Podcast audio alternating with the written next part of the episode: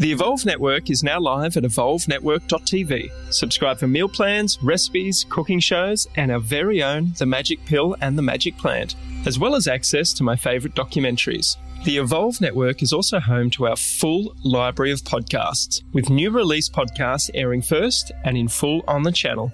You can also watch selected vodcasts in a video format. Enjoy this highlight of our podcast and head over to evolvenetwork.tv for the full Evolve podcast experience.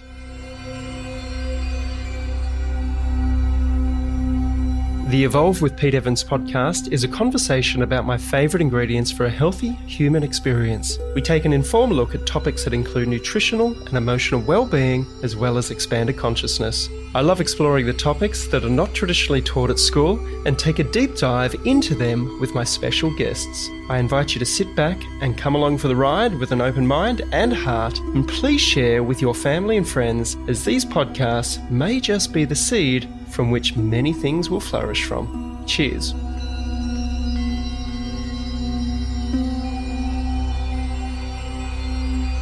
We've been using Waters Co. water filters for the last 10 years, and I wholeheartedly trust my family's health with them. Waters Co., established 1977, have personal and domestic water filters, which turns your ordinary tap water into great tasting, alkaline, ionized mineral water, which removes up to 99.9% of fluoride, heavy metals, chemicals, and bacteria, so you can love your tap water again. The Bio 1000 is the latest edition of the BMP 1000 model and the culmination of over 40 years of experience and research into water filtration by some of the world's leading scientists. Waters Co. was first to market with natural gravity fed systems, creating alkaline water way back in 1984, and have continued to lead the market in research and development, setting the benchmark for all other brands to follow. Please go to my webpage, peteevans.com, to learn more and to receive your special discount from my link on the products page. You're going to love it. Ivor Cummins completed a biochemical engineering degree in 1990. He has since spent 30 years in corporate technical leadership positions. His career specialty has been leading large worldwide teams in complex problem solving activity.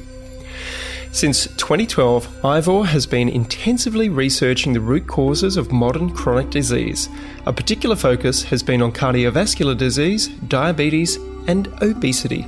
He shares his research insights at public speaking engagements around the world, revealing the key nutritional and lifestyle interventions which will deliver excellent health and personal productivity. He has recently presented at the British Association of Cardiovascular Prevention and Rehabilitation, and also at the Irish National Institute of Preventative Cardiology annual conferences. Ivor's 2018 book, Eat Rich, Live Long, details the conclusions of their shared research with Jeffry Gerber.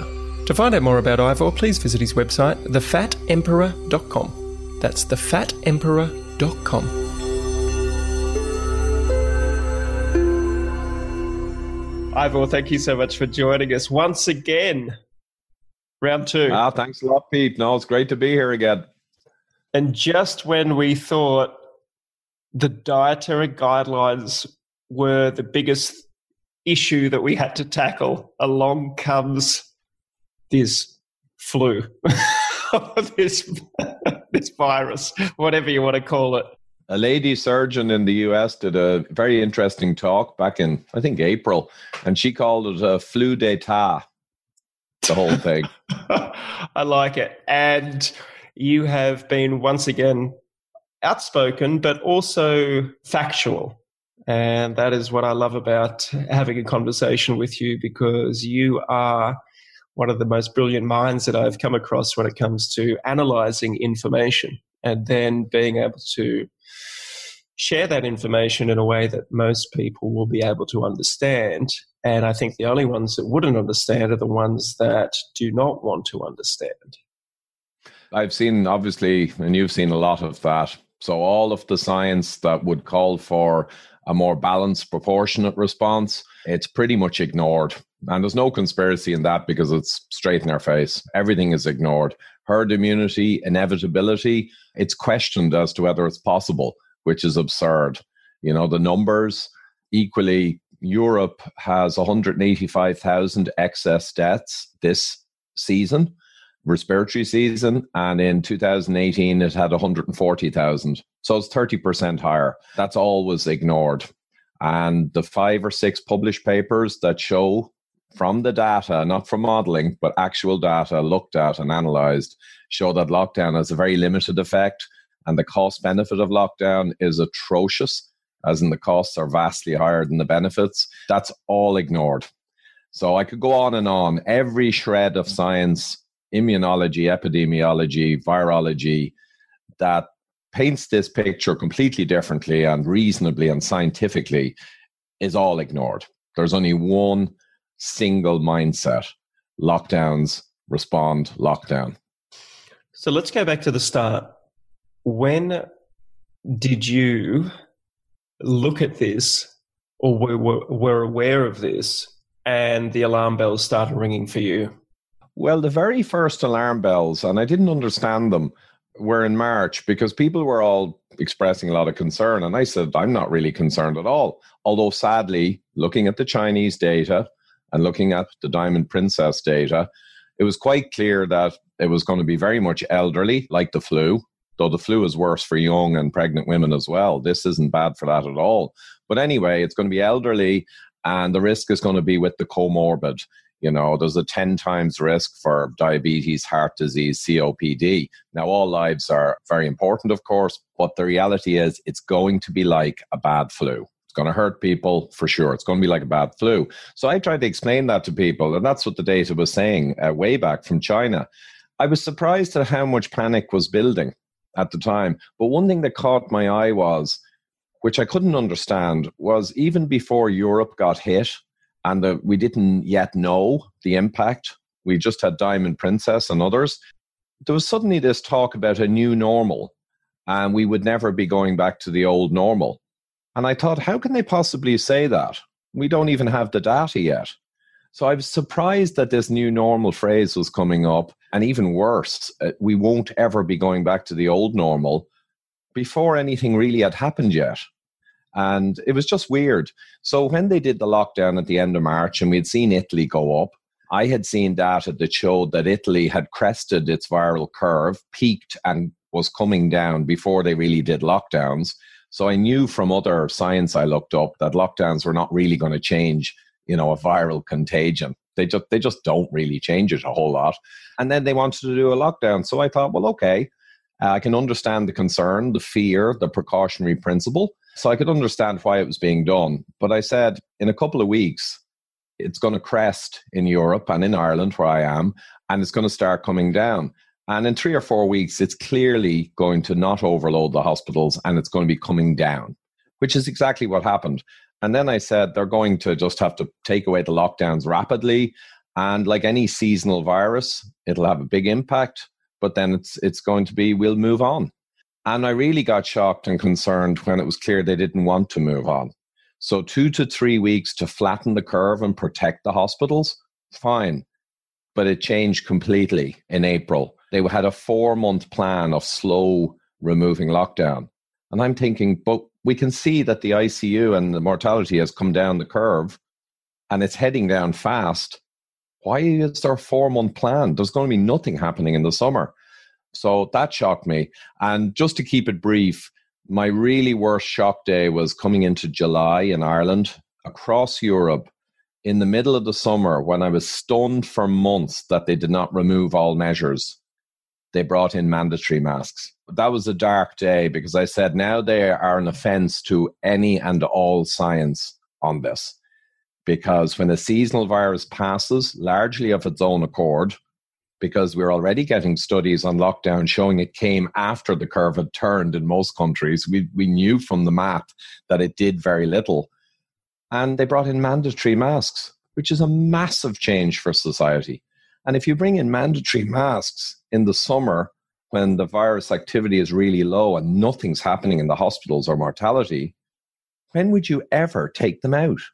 There is no exit strategy. So I was blown away in midsummer, and then I was began to spend more and more time and trying to get the word out on how science is being undermined, society is being undermined. The collateral damage from lockdowns and these measures is going to vastly outweigh the supposed savings. And it's just been twilight zone now for many months for me. Why is this happening? Well, I mean, I released a video yesterday on the tiger horn uh, deceit. It's an old story, and basically, the village chief, tigers come in a wave and attack a lot of the villagers, has to do something. So they get a tiger horn and blow it every night. And as it happens, the tigers t- drift away, and the chief gets the credit. And then some one of the braves says, you know, but the tigers were heading away anyway and they were probably gone anyway. And you deal with that person, you say, no, it was the horn, right? Because now you got the credit for it. And then more people ask, but hold on, there's a village 100 miles away and it's completely ravaged, right? And they have a horn. And there's other villages we know of where there's no horn and they're all fine. All the tigers are gone from there as well. And then you deal with those people and you shut them up. And then you have to double down on the blowing of the horn because if you're going forward, you want to make sure if the tigers stay away naturally, you want to make sure you can credit the horn. So you double down and make sure you can say, well, we we did extensive horn use, and that's why the tigers didn't come back. So you see the idea, just to put it in a simple analogy, they've tied themselves into a knot now. Heading into the winter, I think a lot of the authorities realize in Europe that it's going to be a normal enough winter, even with no measures but that will call into question everything that was done. That's horrific politically. So they have to double down. We're seeing lockdowns now in Ireland and England, even though there's very little ICU or mortality. It's looking like a normal enough winter. So they're doubling down on lockdowns. And I would say instinctively, so that they can say the winter coming was okay because we did all the measures. So there's a lot of politics wrapped up in this now. They're trapped in a logic trap. And they also earlier on put huge fear into the population. This is documented in the SAGE Council in the UK. They documented their plans in March to use social media, media, and shaming to instill fear in the population so that they'd follow measures. So they did that psyops. And now, because they've doubled down on lockdowns and we've had months of constant radio adverts and television and all the media, the public is psychosed it's indoctrinated in fear. And the public is now kind of demanding lockdowns and school closures from the government because they actually believe, you know, that we need this. So now the, the cart is driving the horse. I could go on, but there's this massive political mess now that they've painted themselves into a corner and they're destroying the economy, jobs, delaying cancer treatments, suicides and depression will go up. We're ruining our societies across Europe largely for nothing. It's a shocking situation. You're a critical thinker and you analyze data. Has this ever happened before that you know of, apart from the uh, blowing of the tiger horn? Well, it actually has happened almost a mirror image of this, but it never took hold. And that was the swine flu in 2009, the H1N1. So basically, the governments across Europe and in America, there was a hysteria about the swine flu. At the time, interestingly, I looked into it because I was hearing all of this kind of hype and fear. And I looked into it and I found out that mostly it was Mexican drug addicts had actually died. And outside of that, there were very few deaths. And I wondered why all the hysteria? But what happened was the pharmaceutical companies had met, I think, 30 senior reps. They had met in Europe with the WHO and they had negotiated with government people to lower the bar for pandemic, what defined a pandemic. Because when you declare a pandemic, it releases billions of euros from governments to vaccine companies for them to go ahead and develop a vaccine. So they kind of blackmailed and said, look, we're not going to do jack unless we get indemnity, of course, and you trigger a pandemic and then we get all our contracts. So what happened was they lowered the bar, the WHO for pandemic, right down, and it used to have to also include that there was major impact. But they kind of removed that clause and they left it very light. Really, you just have to have multiple countries and widespread contagion. They dropped the impact clause. That was crucial and they declared a pandemic, and then billions flowed into pharma. Now, what actually happened was they couldn't sustain it because the impacts were so low. And the reality was, all of those billions were flushed down the toilet, basically. They did deploy vaccine, and there's many, many cases now where people got narcolepsy because it was a rushed vaccine. It just became a total mess. And Spiegel newspaper in Germany, if anyone Googles Spiegel swine flu, they'll get the article. And it was kind of titled Manufacture of Hysteria. And it was a 10 page article describing what I just told you and just saying basically it was a disgrace. So that was the closest thing. The only difference was the swine flu in 2009, it truly didn't have any real impact. Whereas this coronavirus, in fairness, has had a very significant impact, like a very bad flu. So I think this time the impact was big enough for the world to go full cycle is the only word I could describe. But many driving forces and conflicts of interest are there, not to get into conspiracy, but we saw this with swine flu. And now we've got the WHO again, and they've been openly pushing hysteria. I mean, that's on the record. Anyone with open eyes can see that. The World Economic Forum, a very powerful worldwide body with full of corporates and senior leaders, they have made their position clear for months now that they want the great reset, that this is a huge opportunity, Corona is. We cannot waste this opportunity to reset the world according to our strategies. And they've been open about it. I mean, it's on their website, World Economic Forum, Great Reset, Fourth Industrial Revolution. So there's no conspiracy here, actually, because it's not a conspiracy when they're telling you they're doing it. So the UN Commission as well, I think, on vaccines, and you know, you've got European bodies, you've got many worldwide bodies who, unfortunately, it's in all of their interests for Corona to be a huge deal, keep being a huge deal, to enable many on the record goals like tracking, tracing, you know, health passports. So again, it's not a conspiracy. It's just that it's a bonanza for many huge worldwide influential organizations, international ones. It's just a bonanza right now for them to move ahead with their plans. And I'm not even saying their plans are bad. Their plans could be good. You might agree with their plans. But they're essentially undemocratic organizations. The plans and strategies are not being voted on, right? And yet they have the baton. They have world control of a lot of this narrative. So if you mix all that together, including what I, I mentioned about the self reinforcing cycle of the political realities of this, that they're now trapped in the logic, and include that with tops down continued pressure and put it together, hey presto, you get what we're seeing, where you just, a data guy just cannot fathom why they're doing this. So, what does it boil down to then? Because you talk about that it you might agree with what they're doing the track and tracing, the COVID passports, whatever it is. I, for me, it's like, how do they benefit? They, the people that you've talked about, the World Economic Forum, the World Health Organization, the United Nations, and Big Pharma, for instance, and the governments. How do they benefit from this? Is it monetarily? I'd say, well, economically, financially, yeah, there's plenty of that in there, depending on which party. So the WHO would be more, all of its funding is linked to those kinds of companies. So obviously, you know, they'll tend to be biased towards what everyone in the whole group wants, but also their meaning. The WHO obviously gets huge importance as an organization and huge power during a big epidemic. And when the epidemic, if it passed seasonally in Europe and in the US, and everyone perceived it as a pretty bad flu, and now it had faded, WHO goes back to being whatever. No one cares.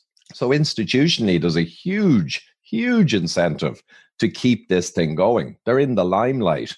They're going to attract funding. The WEF it's mainly corporates, you know, international group of corporates and senior leaders and money people. And they have views on how the world should be managed and run. You know, it should be a more managed world with tracking and tracing and maybe electronic money and remove cash, maybe an environmental side to it too. So there are people who want to manage the world as a project, right? Who knows? Maybe they could be good managers like I was or maybe we wouldn't necessarily want them. But, you know, that's their outlook, that's their strategy, and they've been public and written many books on it. So it's all open. And the other UN and other organizations, like any huge bureaucracies, they want the power to control themselves. They don't want sovereign states not going along with plans for health passports. You know, they want everything according to what the bureaucrats in the back room have decided they would like. And a lot of it is control, you know, controlling, tracking, tracing, managing the world in a more structured way. So they all have their desires and drivers. Politicians, our politicians in Ireland, in the initial epidemic rise, our leader, Prime Minister Taoiseach, went from 38% approval to 72 in a matter of weeks by locking down and being on the television every night. You know, that's intoxicating for politicians.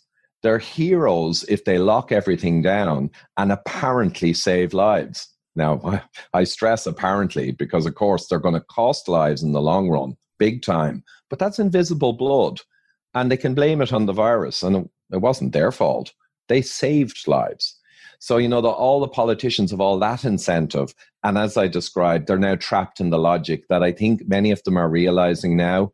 If we back off on the restrictions and the normal virus rise in Europe goes up and mortality and ICU respiratory, but it's like other years, and we don't have lockdown in, and this winter kind of ends up looking like other years, it's going to be an absolute mess because obviously everyone will think, hold on a minute, so it was a seasonal virus, and we've come into the next winter, and there isn't a second wave.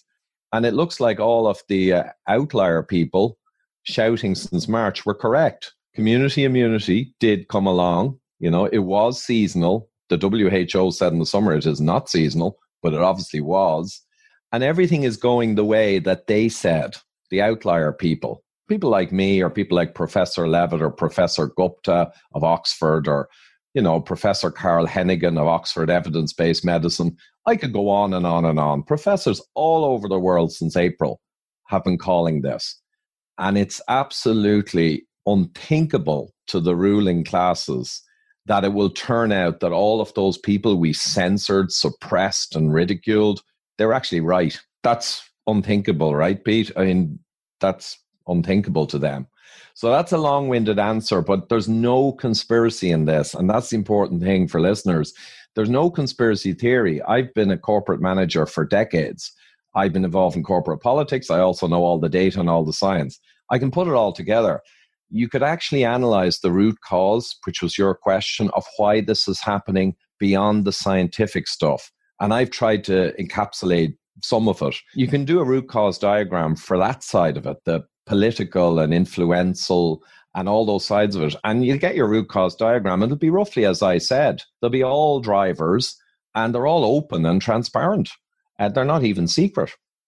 Can you see any of these politicians or any of these institutions changing course in a positive way? That's what we've been hoping and praying for and working for for months is for scientific sanity, rationality, proportionality to come back. There are moves in, and I know I'm speaking of Europe because I'm more familiar with it. We can talk about Australia in a minute. But in Europe, there's a lot more groundswell in the media now. The media have essentially been pure propaganda for six months. And there's no other word for it because propaganda is when you keep enforcing a story we already know. And journalism is when you challenge a story and look at different aspects, an alternative view for discussion. So journalism died in March 2020 in Europe, effectively.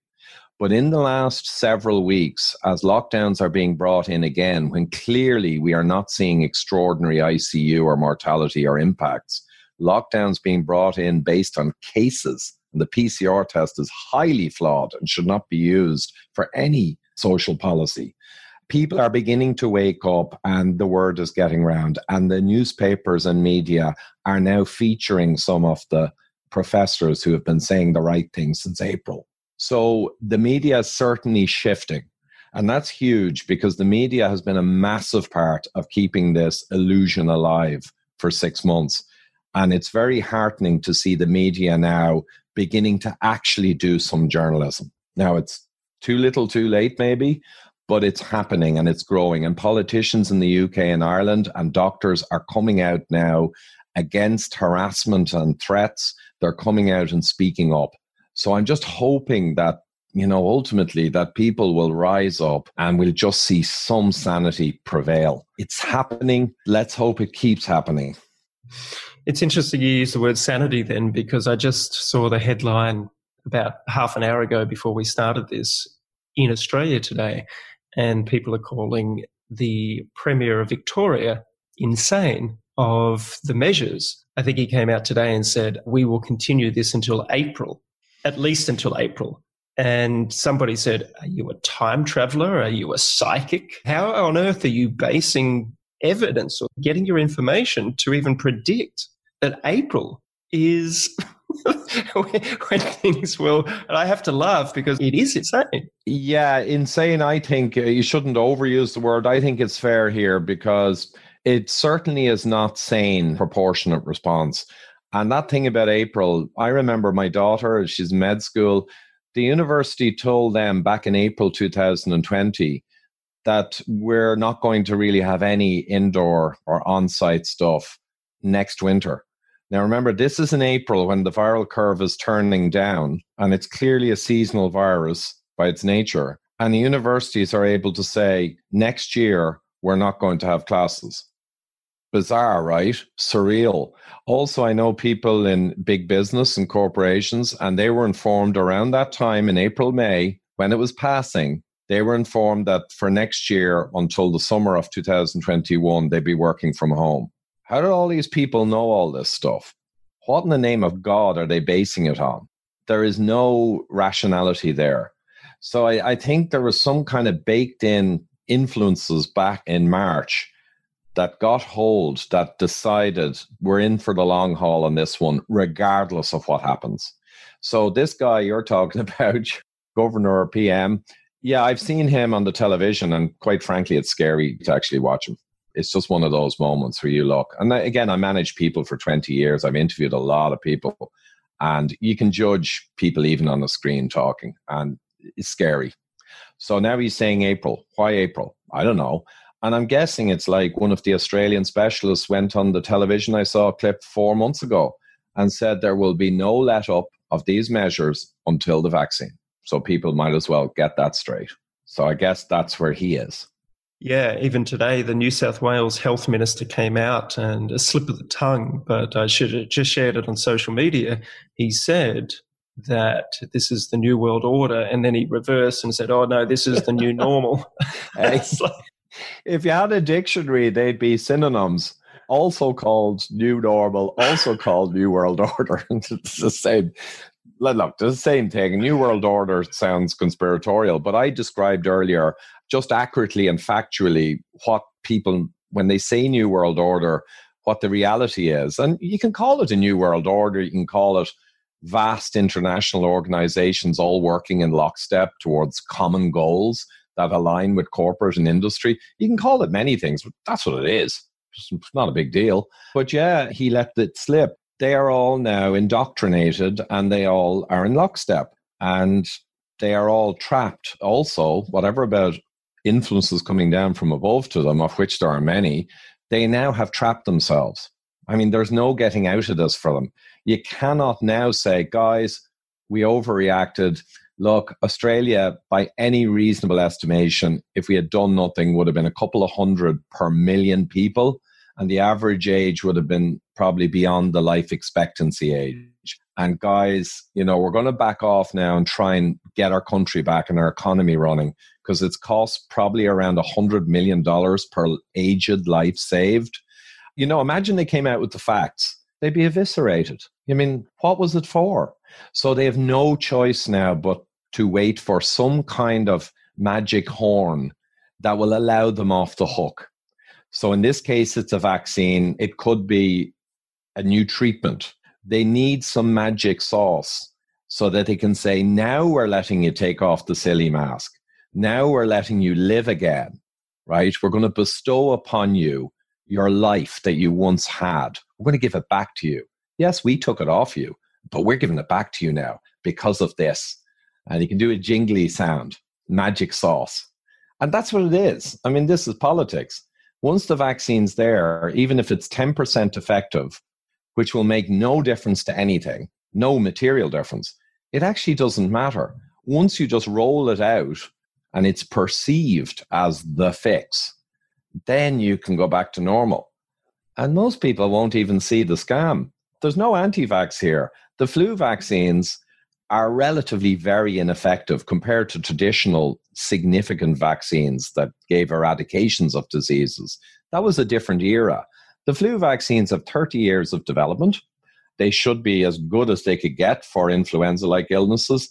And often they're 30% effective. And some papers out of JAMA, the American Journal, have questioned even that. That if you analyze the data in an unbiased way, there are publications, peer reviewed, that say, look, they're even less effective on average for really saving lives in the elderly. So if you take all of that and now you do a coronavirus vaccine that's never been successfully done in history, in spite of attempts, and you rush it out in six months instead of the six year normal cycle, you can't expect any major efficacy at all. I mean, you just can't expect that. But that's the magic sauce they're depending on. The cost benefit of the vaccine, looking at the current mortality reality of coronavirus, SARS CoV 2, it looks like you'd have to treat around two or 3,000 people probably to get one aged life generally extended somewhat. So the QALY system or quality adjusted life years that's used in the UK, there's a guideline that for each quality life year extended you achieve by a medication, you can spend up to 20,000 sterling. And this has been running for decades. People mightn't realize they have to do the math because you can't just spend money infinitely for everything to do with health. So it's 20,000 per quality adjusted life year saved. Now, if you apply that to this, it looks like it will be hundreds of thousands sterling per quality adjusted life year saved uh, for a say a 50% effective vaccine. It could be up to a million sterling. And no one's looking at that math and saying guys i know this is about human life and we shouldn't be talking money but hold on you destroy an economy you destroy lives. And for this QALY system in the uk i mentioned they do look at money versus human life. They have to. And a vaccine the cost benefit just seems to make no financial sense. I don't even get into harms and that stuff with vaccines. I don't even touch it. I just look at the numbers. The vaccine numbers, cost benefit, we can wait and see, but I, I can't see it. I just don't understand it. It would never be considered if it were a normal issue and a normal medication. It would never be considered. I don't know. I really hope you enjoyed the first half of this podcast. If you'd like to listen to the rest, please visit evolvenetwork.tv. That's evolvenetwork.tv. We'll see you there. The information, views, and opinions expressed in this podcast should not be treated as a substitute for nutritional, medical, or other advice by a qualified professional. Guests in this podcast express their own opinions, experiences, and conclusions Nothing in this podcast should be used to diagnose, treat, cure, or prevent any medical condition. Neither Pete Evans nor any sponsor endorse any views, opinions, or conclusions expressed or shared in this podcast.